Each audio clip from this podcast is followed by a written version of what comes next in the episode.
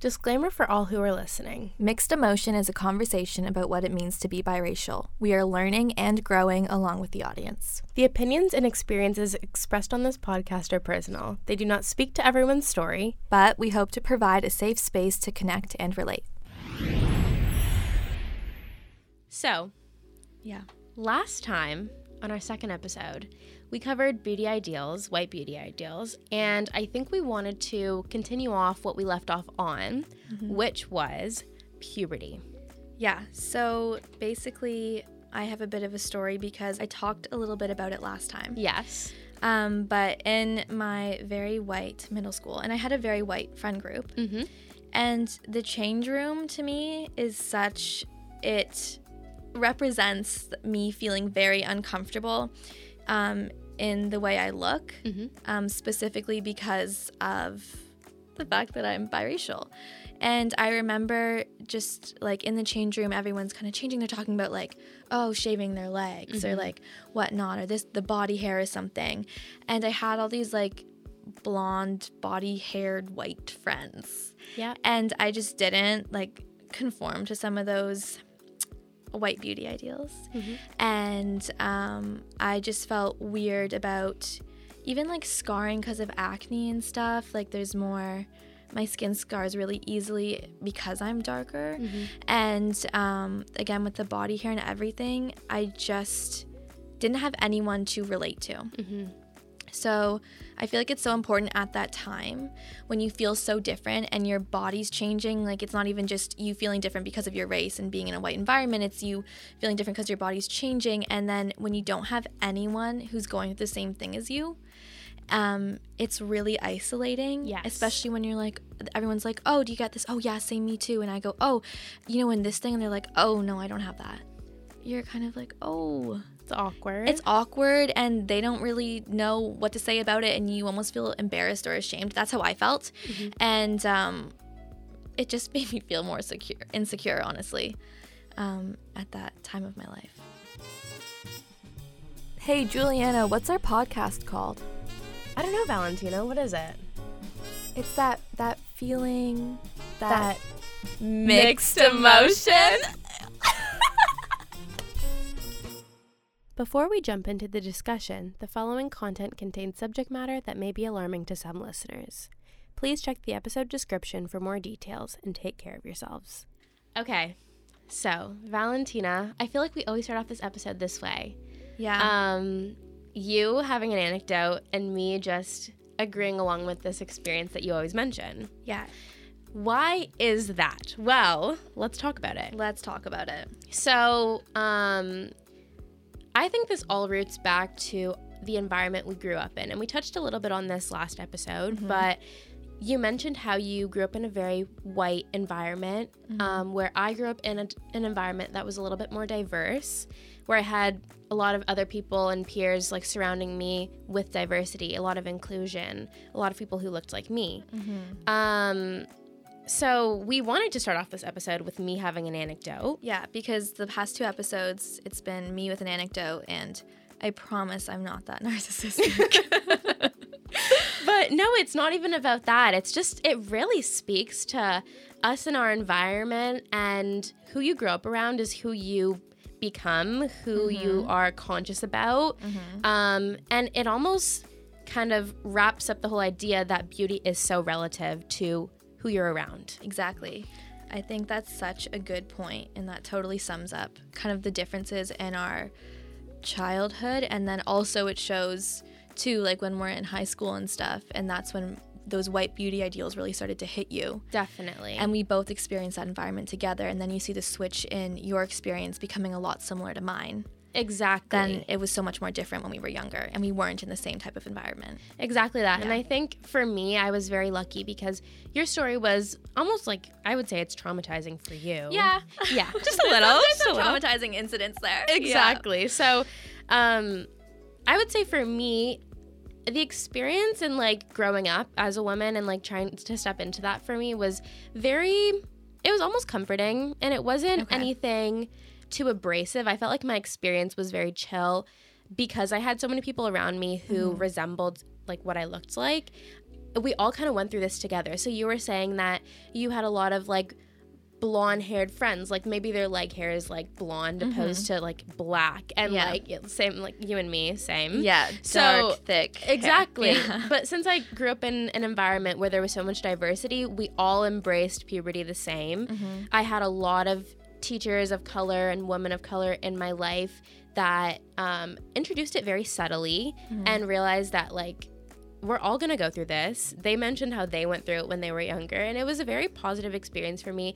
If anything, my mom was great. Like, she is white, but she definitely mm-hmm. has darker, thicker hair. Like, she's Italian, curly hair. Shout out Juliana's mom. Shout out my mom. And she was really great about it. Like she introduced like buying deodorant and you know going to the store for like little cosmetic things and razors and you know shaving cream as like oh let's go for like a girls day let's just go shopping. Yeah, I think that's a great way to introduce stuff like that. Right? And it made me feel very comfortable in my identity and growing up and like developing as a woman Yeah. because obviously as a biracial individual when you're around peers who are of one race or the other and especially you when you're growing up around people who are just white Yeah. it's very different to the changes that you will be stepping into. Yeah, and I think that's also important because you had such a positive experience going through puberty when you're changing and really kind of coming into your identity, um, both in the aspect of like you had diversity and you also had a positive like reinforcement about this is natural. You Yeah. know, we'll do this, we'll do this. And I do think I had that positive reinforcement, but I didn't have that diversity, and that's that's the difference Definitely. which I think we're just trying to highlight here is you can really see the impact Mm-hmm. of growing up in a non-diverse area when you're a person of color versus a diverse area. Mm-hmm. Um, and I also think it's interesting too because at that age, you're like 13, 14, the people's people's opinions matter a lot, but specifically your peers. definitely. Um, and I kind of read an article about this recently where um, there was a therapist who was talking, and she said that um, at that age, like the peers, your peers are literally like, those are the people whose respect you want the most, Yeah. whose opinion matters the most. Yeah. And when, again, so like when you can't get that understanding or respect, there's a lot of sh- like guilt Yeah. and kind of fear Definitely. and isolation yeah Mm-hmm. from that um, and you brought up a really good point because obviously guys we were like facetiming last night Yeah. discussing this episode Of course. and juliana brought up a really great point which is when you're going through puberty that's when you first start trying to like conform to the idea of beauty Yes. and being you know in our case like women um, and kind of trying to look like the ideal woman and we talked a lot about social media you want Yeah, I was gonna say, um, I think a lot of the newer influencers, and we will touch more on media representation in the upcoming episodes, but a lot of what we look to, especially as like young women, are people who um, we want to become and resemble us. And we have apps like Pinterest and Instagram and all these things that we are always like scrolling through and looking for inspiration of like Yeah. Who we want to become. And I found that for me, like a lot of what was on my vision board was like the clean girl aesthetic. yes And what does that consist of, may you ask? Clean girl aesthetics are a lot of the time people like Matilda Djerf and um, Alix Earle, and a lot of these like white beauty influencers who were raised in a middle to upper class, who have all of the money, who have a following, who have um, the look. yeah And what is the look? The look is, as we discussed last episode, like blue eyes, light hair, uh, lighter skin complexion, Yeah. all of these things. And then you step into um, different people of color trying to be the same type of person with like the nice clothing and the slicked back hair. And they'll be looked at as um, people can say ghetto yeah people can say uh, not as clean or they're trying too hard. Yeah. Little things like that, right? And that is crazy because when you're a young girl and you're trying to really figure out who you want to become, Yeah. and people that don't look like you are the people you, you want to look like, Yeah. it really does something to your mental health, I'd say. yeah, because it's almost like you don't really have an option. Yeah. And I, t- I remember too, like, it wasn't just like the light hair and the blue eyes, it was also like the straightening your hair that was such a big thing in middle school. Like all the girls who had curly hair were straightening it. At least the school I went to, I feel like that was happening all the time. Yep. And um, it was also just like the hairstyles suited straight hair Yeah. more than they suited curly Definitely, hair. I don't think. I remember like trying to look up like different haircuts and stuff for curly hair on Pinterest. My hair is not that super curly. Yeah. But eh, you can't find as many like hairstyles and stuff when you look it up. And Pinterest back then, I saw it was always like white Always. content that you saw. Always white content. And it was just like, okay, what am I supposed to do? hmm And I know um, a lot of my black peers. We've Yeah. all ta- had this conversation before, and we all love Pinterest. Like that's mm-hmm. our number one social media Yeah. used. Yeah.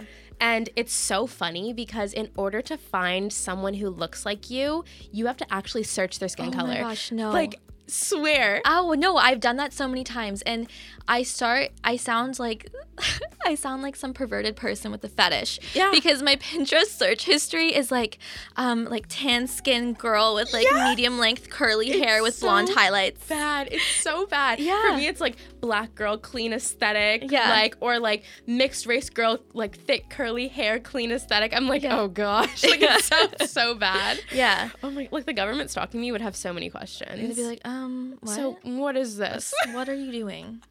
it's so ridiculous. It's bad. Um, but we also really want to talk about something that is very prevalent again in this clean aesthetic, which is featurism and colorism. Mm-hmm. Um, I would say there is definitely a privilege in having a lighter skin tone, which is Definitely. us.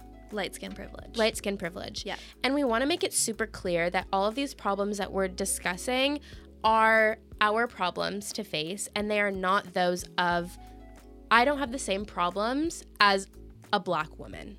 No. You know- Because yeah.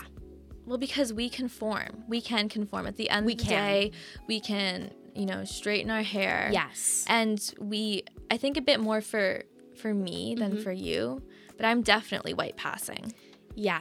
Like I no one ever assumes that I'm brown. Yeah. Which is interesting. Yeah. They always assume kind of like I'm Spanish or Italian and I think they think that partly because um, of my name. Like Yeah. my name Valentina Yeah. doesn't really help, but um I just yeah, basically we are light skinned and we have issues. We ha- we've encountered issues because of that, but also people who are darker than us have issues and have them way worse. Exactly. Like for them, it's it's when you walk into a room, it's visible. For Yeah. us, we have the ability to conform, which is such a privilege. Yeah. And um, I think we really want to like make sure that it's known that we have the ability, like us and our biracial individuals, like if we are lighter skinned, we have a privilege to speak up for those who are facing injustices and who are facing um, discrimination on the like colorism spectrum. So I don't know. I feel like sometimes we talk about things and our problems, and we we it sounds like we're very conceited and like we're only discussing Yeah. like from our perspective, which we are because we Yeah. only can speak from that. But also, we I just want to make sure that we're not saying that our problems are so much worse than those No. of you know what I mean? It's a spectrum of because, you know, the racism we're going to face. It's different. It's so much different. Very different.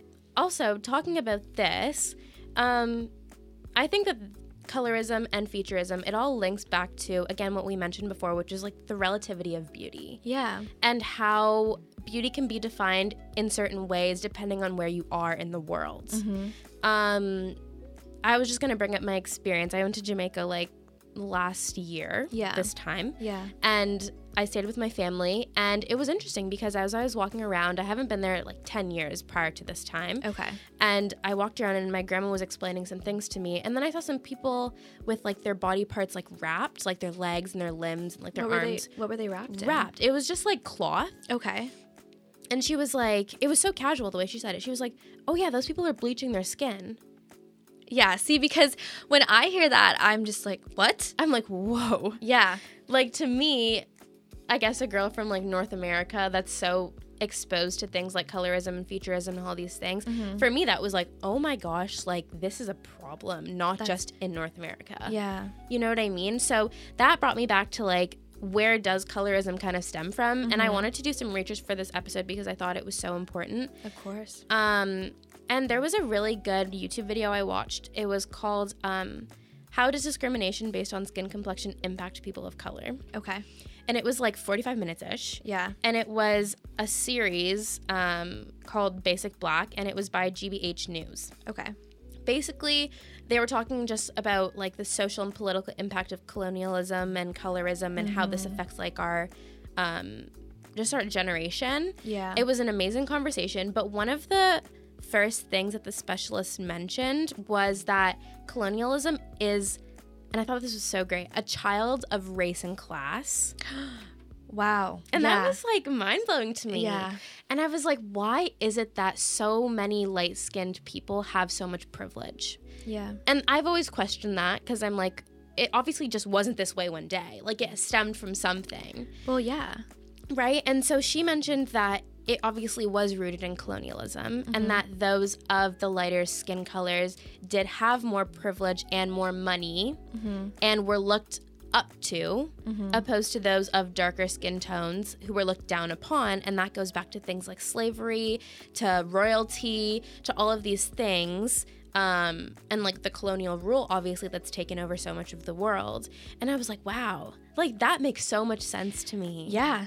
Yeah, I feel like this is something um, I've thought about a lot because, um, in my experience, Yes. I've been to India multiple times. And it's weird because I've actually noticed it. I don't know if I didn't pay attention to it before, but over the years, I've really picked up on the kind of like always promoting really light skinned Indian people in advertisements. Mhm. So when I'd go, I'd see all these advertisements for like um, for like different saris, different you know clothing, makeup, whatever. Mhm. And it's there's it was always kind of Indian women, but they've been photoshopped to have like white skin, Yeah. like white as snow skin, and you really understand how messed up it is when you're not just looking at an advertisement on a screen but on a billboard Yeah. and you see the very dark people Mhm. walking around and that's just not representative of those people in that area or a lot of places in, in india Mhm. um, my grandparents are from the south that's where my mom's from that's where i would visit and people there are a lot darker Mhm. and in no way are they being represented on those billboards Yeah. and then I remember later on when I was like 13 or something, I saw this video um, actually on Snapchat by like Refinery29. It's really random. And it was about all these people getting mercury poisoning because of skin bleaching products. Wow. And I was like, you're, I, that's when I first heard about skin bleaching. And I was like, wait, like this is a thing? People do that?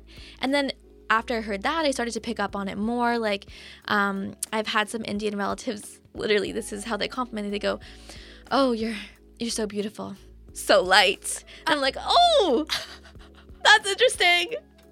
Uh, that's a Wow. little, that's a bit of a loaded compliment right there. Yeah. There's a lot of uh, stuff going on there. And also doing more reading how job opportunities are so much more when you have lighter skin. Like in, in, in Asia, Southeast Asia, um, job opportunities, even I was reading a BBC article about this arranged marriages. Some mother in laws will want a lighter um, woman for their for their son Wow.